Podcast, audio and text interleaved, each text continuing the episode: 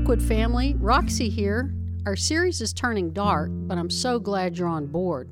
Our next Jesus narrative can be found in Matthew 26, Mark 14, Luke 22, and John 18. Abandoned, betrayed, and denied.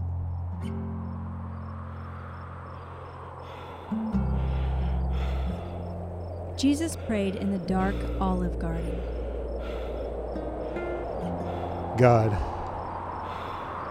is there any other way besides this? You know I will do whatever you want me to do.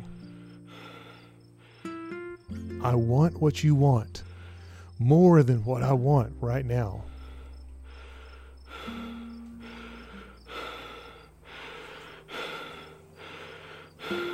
His hands were shaking, and sweat poured from his forehead. He rocked back and forth on his knees, praying harder as tears flooded his cheeks. When he opened his eyes, Jesus found the disciples sleeping under an olive tree. Startling them awake, Jesus shouted, How can you be sleepy right now? Get up and. But before Jesus could finish, a mob of religious leaders approached carrying swords, clubs, and fire. From the glow of the lanterns, the disciples recognized Judas was the one leading the army of men. They were horrified. But Jesus wasn't surprised. He knew what Judas was up to and why he had come. Judas drew close and kissed Jesus on the cheek. Then the priests prepared to arrest Jesus. Peter pulled out a sword to defend him. Ah! He was ready to fight back. Peter swung his weapon and sliced off the ear of the high priest's servant. Stop! Jesus touched the man's bloody ear, and it was healed. As he was being arrested, Jesus showed compassion for his enemy. He loved those who hated him.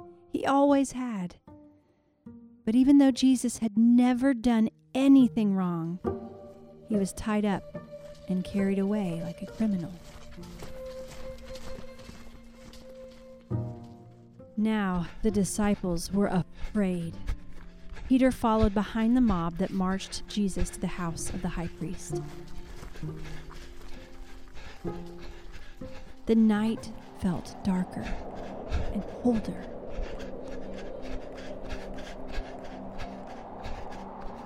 In the middle of a courtyard, people gathered around a large fire. Peter walked towards the fire and sat close to the flame to warm himself up. A woman recognized his face in the firelight and pointed straight at him. I saw that man with Jesus. What? I don't know him. Yeah, you're one of his disciples. No way. You're mistaken. You had to be with that man. But Peter denied it. I don't know what you're talking about.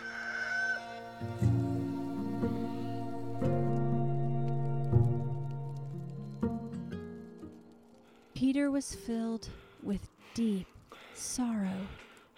He had disowned Jesus just like Jesus said he would.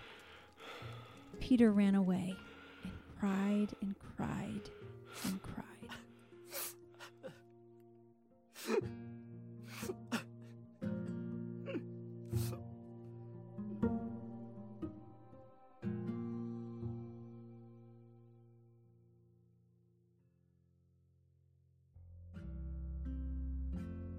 As a family, consider the following questions, then pause the audio to allow each member of your family time to respond. What do you think was troubling Jesus the most when he was praying in the garden?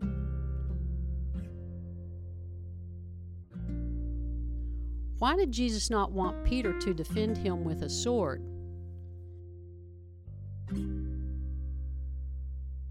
Peter seemed so courageous, but then he got scared. Why do you think this happened?